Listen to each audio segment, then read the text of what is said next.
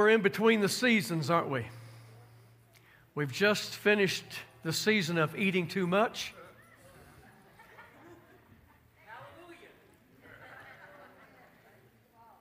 And we're going into the season of giving and receiving.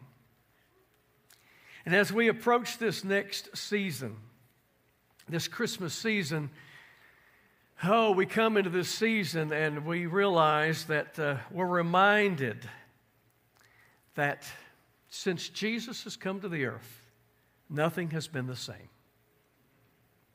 Of all the things that the Christmas season speaks to us about, and I'll, I'll go ahead and make it a public statement.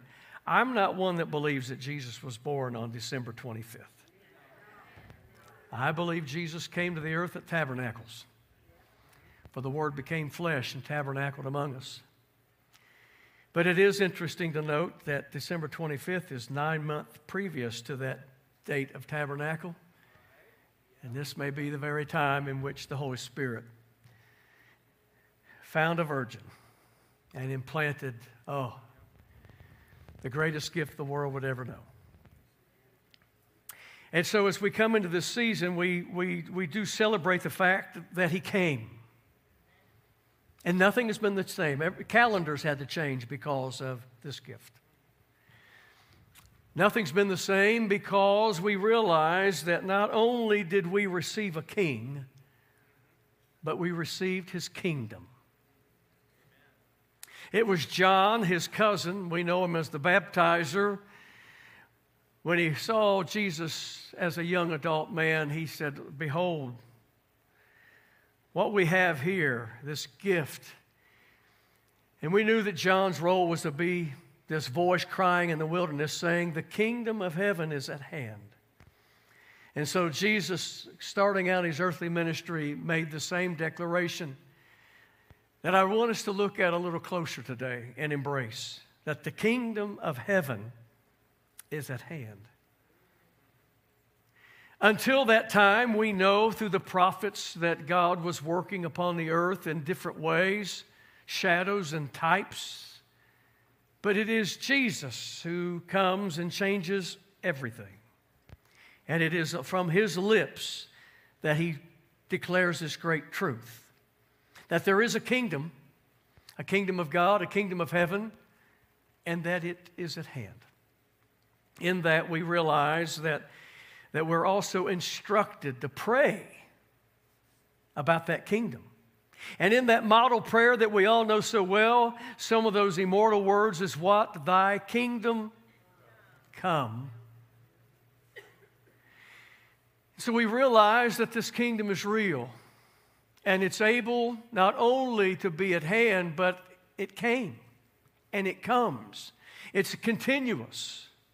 That when you and I, you see, we have the privilege of knowing that this is the living Word of God. And so it speaks to us and tells us it isn't just for those first listeners or that first generation, but it continues to be given to each generation, each individual of that generation, and it's, so we understand we're instructed as much today as 2,000 years ago to pray what Jesus taught us to pray Thy kingdom come. How many situations are you in right now that you need the kingdom of heaven to be involved in what you're doing? And so we're instructed to pray, Thy kingdom come to my wife, my husband, my children, my job, my decisions, my schooling, my promotion. Thy kingdom come. I want your kingdom to be involved in my decision making and what I'm doing, the people in my life. Thy kingdom come. We know from the Word of God itself that this kingdom is not of this world. It didn't originate here, it came to this world but it didn't start here. We understand that this kingdom, of course, is also a kingdom that's everlasting. We all know what it is for things to age. How many of you looked in the mirror lately? We know things fade, we know things decay, but not this kingdom. It's an everlasting kingdom. The heavens and earth will pass away, but not His word, His kingdom. It's an everlasting kingdom, and it's a kingdom that cannot be shaken. The times of distress in our life, you stress in our life, the stresses of life, all these things compounding against us, and sometimes all at the same time, and leaves us in the wake of it. We understand, but there's a kingdom that's unshakable, unflappable. It remains no matter what arsenal comes against it, it remains. This kingdom is everlasting. And ultimately, according to God's word, every other kingdom will be engulfed by it. For the kingdoms of this world shall become the kingdoms of our Lord. The kingdom. So, again, yes, Christmas comes and it's fun and it's exciting and it, it, reminds us of religious thought as well as secular thought, of fun things and joyous things and laughter. And don't we all love children at Christmas time? And puppy dogs. And yet, this story that never gets old with us because, again, it speaks to us of a kingdom I want you to turn with me to Matthew chapter 19. There's a story here that kind of also is on the edge, maybe not necessarily the Christmas story as it is told, but this understanding of this kingdom. Matthew chapter 19, I'm going to pick up at verse 16. I believe somebody, one of the neighbors, must have had their ring camera out there on their front porch and captured this scene. Verse 16 says, And behold, a man came up to him, saying, Teacher, what good deed must I, must I do to have eternal life? And he said to him, Why do you ask me about what is good? There's only one who is good. If you would enter life, keep the commandments. So he said to him, Which ones? And Jesus said, You shall not murder, you shall not commit adultery, you shall not steal, you shall not bear false witness, honor your father and mother, and you shall love your neighbor as yourself, all part of the Ten Commandments that was dealing with the horizontal of life, our neighbors. Verse 20 So the young man said to him, I'm good. All these I've kept. And yet there was still something compelling. What do I still lack? Jesus said to him, If you would be perfect, go, sell what you possess, and give to the poor and you will have treasure in heaven. And come, follow me. There had to be a pause there. Because then it says, when the young man heard this, he just went away. Sorrowful, for he had great possessions. Jesus said to his disciples, Truly I say to you, only with difficulty will a rich person enter the kingdom of heaven. Again, I tell you, it is easy for a camel to go through the eye of a needle than for a rich person to enter the kingdom of God. And when the disciples heard this, they were greatly astonished. There had to be another pause there. Well, then, who then can be saved? But Jesus looked at them and said, With man this is impossible, but with God all things are possible. We know the Christmas story, we know this story, but what is it that we're missing? In this scene, we know about this candidate that should have been stellar among others, just the top of the list. We know just from just the snippet of information here, we know that he was well educated. We know that he was extremely disciplined. He had followed the commandments, he knew them, and he had lived obediently with them. We know he was cultured. We know that he was successful. And by the reaction of Jesus' own disciples, they had esteemed him in their minds of being a top candidate for anything because now they're greatly astonished. What we don't have there, and if I can go to the commentary, the Brooks commentary, I would say that they probably were astonished and thinking to themselves, oh man, I'm messed up. If this cat can't make it, what am I going to do? But that isn't the whole story, is it? Because this guy's asking another question. What deed do I need to do? What, what, what thing haven't I done yet? In other words, I've got all this, I'm good. I've got friends, I've got fans, I've got wealth, I've got all these things, and yet there's something inside this man asking, What do I do to get eternal life? In other words, he's saying, I believe that there is something beyond this world. There has to be a kingdom, there has to be something out there. I know what it is to have this, but I, you know, I didn't get this by just falling off a log, as we would say. I'm looking ahead with my enterprises. I want to make sure I'm okay tomorrow. What is it that I got to do? That question's still with us today. Do we believe that this is it?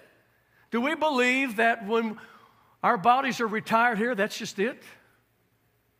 Just worm food? Is there really a soul in us? How many funerals have you been to? I see this corpse, it's lifeless now. What's the difference? Was there something in that being, in that vessel, in that tent, in that temple, in that body, in that building? All these descriptions. And if there was something, where is it now? Where does it go? Is there one place? Is there two places? Is there multiple places? For the young today, there's a lot of studies in quantum physics. And you'll hear all these different things being asked. Do we believe in a parallel universe? In an alternate universe? You see, sci fi movies love to entertain that thought of an alternate universe. Quantum physics to, to, to travel into the multiverse all these different descriptions. Is there a universe that parallels this earth and, and, and what I understand? And does, do they overlap? And if so, can you get caught in between the two at the same time? And are they just a small part of the bigger picture of a multiverse?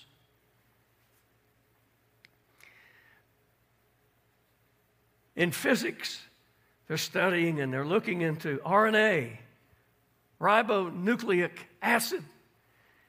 And many saying, hey, yeah, I understand this, and I have my theories of what that means because really we understand that that is the vehicles that DNA uses through proteins to transfer information somewhere else. Am I doing okay?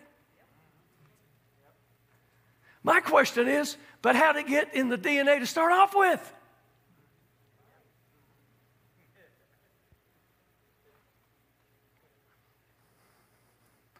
What about black holes? The budding of them. And if, if, if, if, if our galaxy is just one universe, there's multiple universes. You see, it was in this guy. What do I do to inherit eternal life? What do I do? How do I get there? Well, maybe he didn't understand expressions like quantum physics and multiverse and parallel universe, and alternate universe. But there was something in him driving. What, what is it? And here you and I are, and somebody might say you as Christians, you're just, you're just uneducated. You're just a bunch of losers. Just go ahead and put the L right up there at your forehead. You guys are, you're just hopeless. You're just pitiful. Ted Turner said many years ago that Christians are the biggest losers on the planet. You got this Jesus that's just your crutch to get through. But you see, Mr. Turner, again, once Jesus came to the earth, the earth, earth has never been the same. Changed everything. Still changing lives. What do we do with all this conversation? What do we do? In this hypothesis and science fiction theories. There is this thing in all of us. What, what's out there? What could be here? And what did Jesus mean by the kingdom of heaven is at hand? What an incredible statement and a statement of truth. And do we understand it? Do we exercise it? You know what I've learned about human beings? We kind of we kind of get into routines. Can I hear an amen? amen? I mean, you know where you're going to set your coffee mug in the morning, don't you? And you know what parking place you're going to park in. And when somebody else parks in your parking place, you're not a happy camper. I mean, we all have our little systems in our married lives and children, uh, uh, even our smallest of children, they, we start picking up on the routines. How many uh, of you have pets? Man, they get routines too, don't they? My wife has a dog. Understand, it's her dog, not mine. I just happen to get to dwell in the same house that that dog owns. And I have certain functions for that dog. I have a certain time of the day that I am to take him out so he can do his business, so he can come back in and be with his mama. I've been wanting to get that off my chest for some time. Thank you.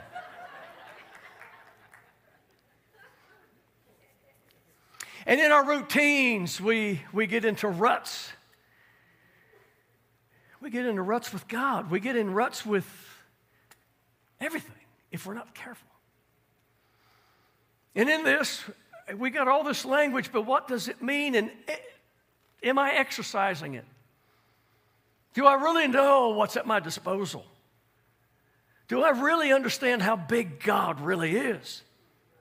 And how incredible He really is? And how powerful He really is? And how all knowing He really I mean, you really think you're going to pull one off on God? I, I, don't know that I actually hear him do it, but in my brain, after I have one of them moments, I can just almost hear God clearing his throat. oh. Like, oh, okay, yeah, you knew, didn't you? For this man, Jesus, in his wisdom, discerned what he was really asking. And it was a matter of the heart. I don't think that if somebody else had come up, this is personal opinion on it, we we'll never know, but I think if, if another person come up, Jesus would have probably asked a different question. But for this guy, all right, take everything that you have and sell it, give away the proceeds and the other things, and follow me. All the Bible tells us is the man walked away and gave us his countenance. He was sorrowful and gave us one more bit of information what was in his thinking. But I have possessions, and a lot of them. You know, I don't think this guy's too much different than we are. We have these things in our life we call fatal attractions. We have other things I would call fatal attachments. And I'll go to a third level fatal accumulations. And the more of those things we have, the more encumbered we become. When we're young and starting out in marriage, when we're young starting out in life, we don't have a whole lot, but man, we're going to take the world on. And as we get older, and we've got all these collections of things, it's harder to move. And not only harder to move physically, but mentally. Well, I would go, but I've got to take care of this, this, this, and this. That, that dog's included, by the way.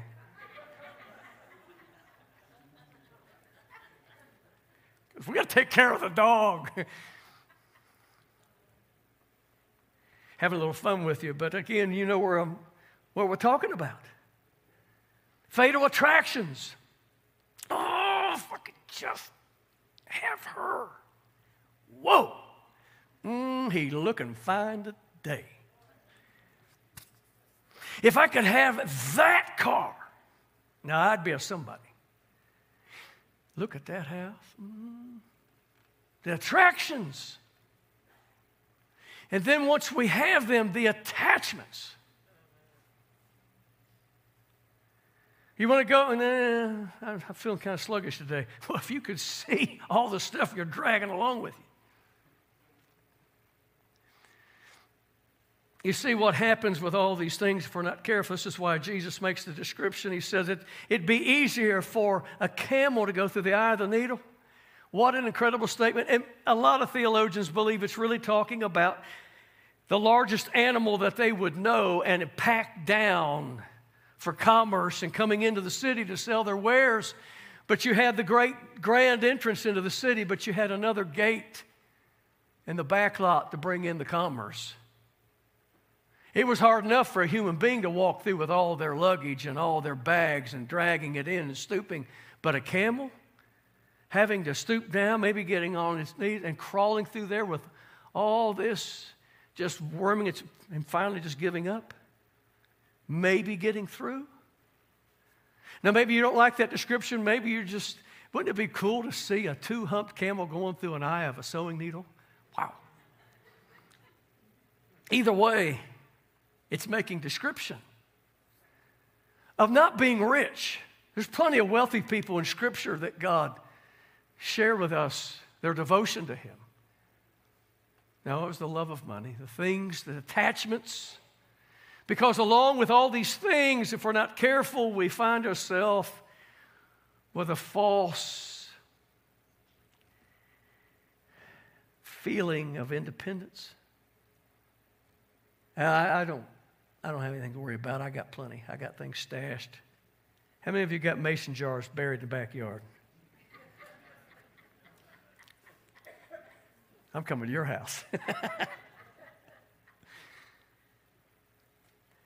this false independence that we, that, we can, that we can get a hold of, or, or maybe we find ourselves just shackled because we got so much stuff. And maybe even the, the the most powerful of them, if we're not careful with things, we can become so selfish. Because it's, I love the description I heard a long time ago of covetousness, because that's not a word we use a lot. And the description I heard, I'll never forget, it's wanting more of what we already have too much of. Because you know, you got to have a spare, and then you got to have a spare to the spare. And if you have one of those days, you might need a spare to the spare to have a spare to the spare. And then if everybody else loses everything, that they're going to be coming, so maybe I need a few more spares. Attachments, attachments, attachments.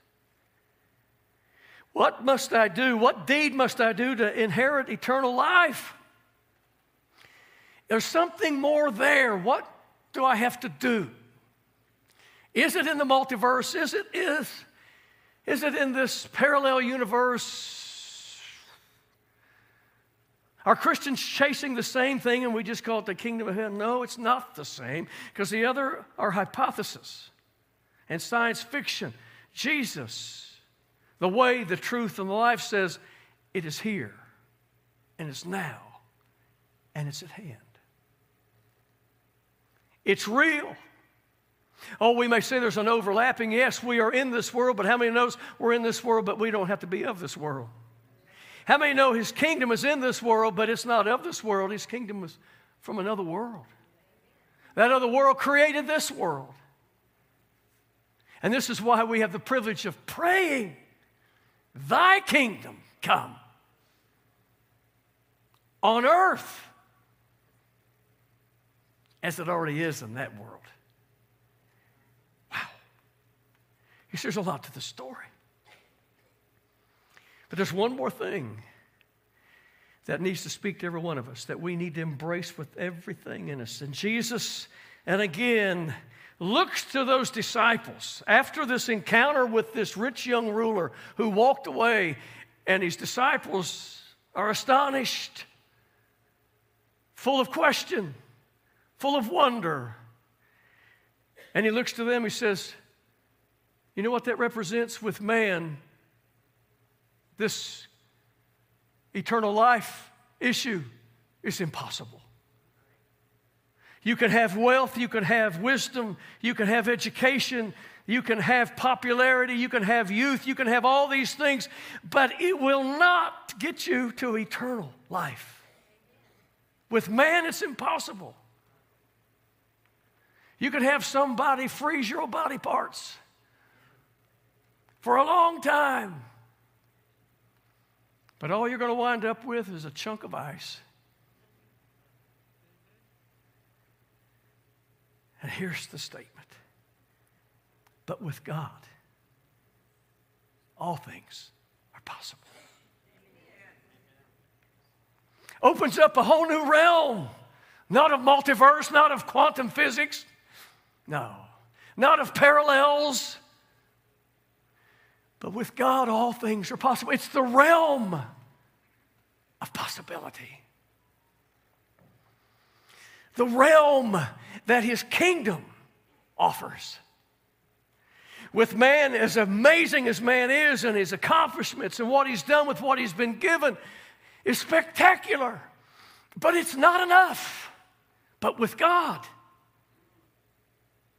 that which was called impossible in the last conversation now can be possible. That which we have declared for generations is impossible is now possible. It's not fiction. It's not fairy tale. It's not science fiction.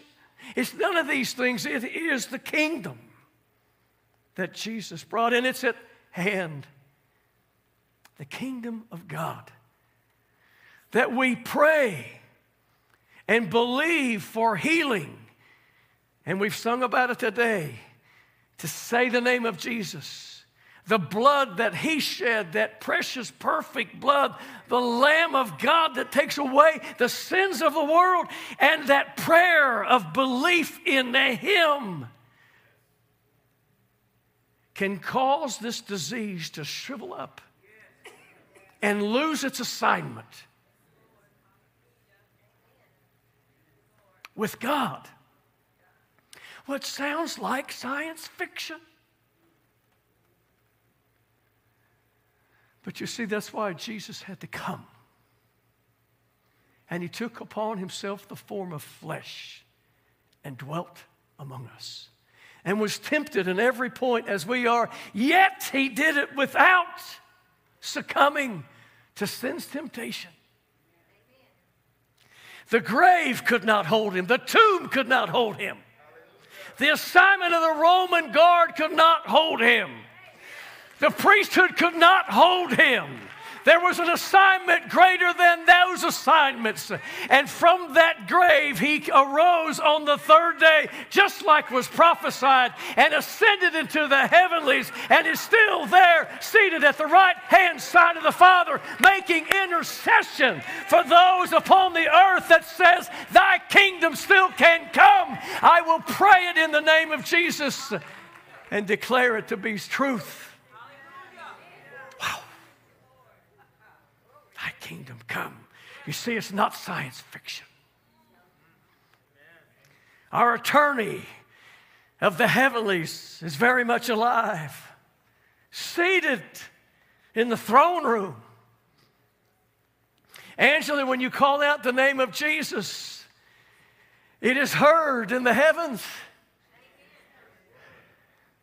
And when the accuser comes against you and says it can't be done, it's a false report, it's a lie, you have one in the heavens saying, wait a minute, I know her. She is redeemed by the blood of the Lamb. She's a child of God. She's my daughter. Her name is written down in the Lamb's book of life. I know that voice. I know my sheep, and I'm going to move heaven and earth.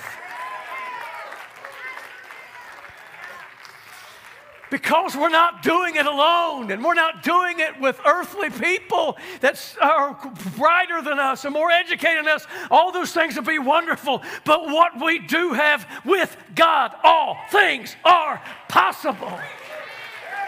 I once was lost, so lost, but now I'm found.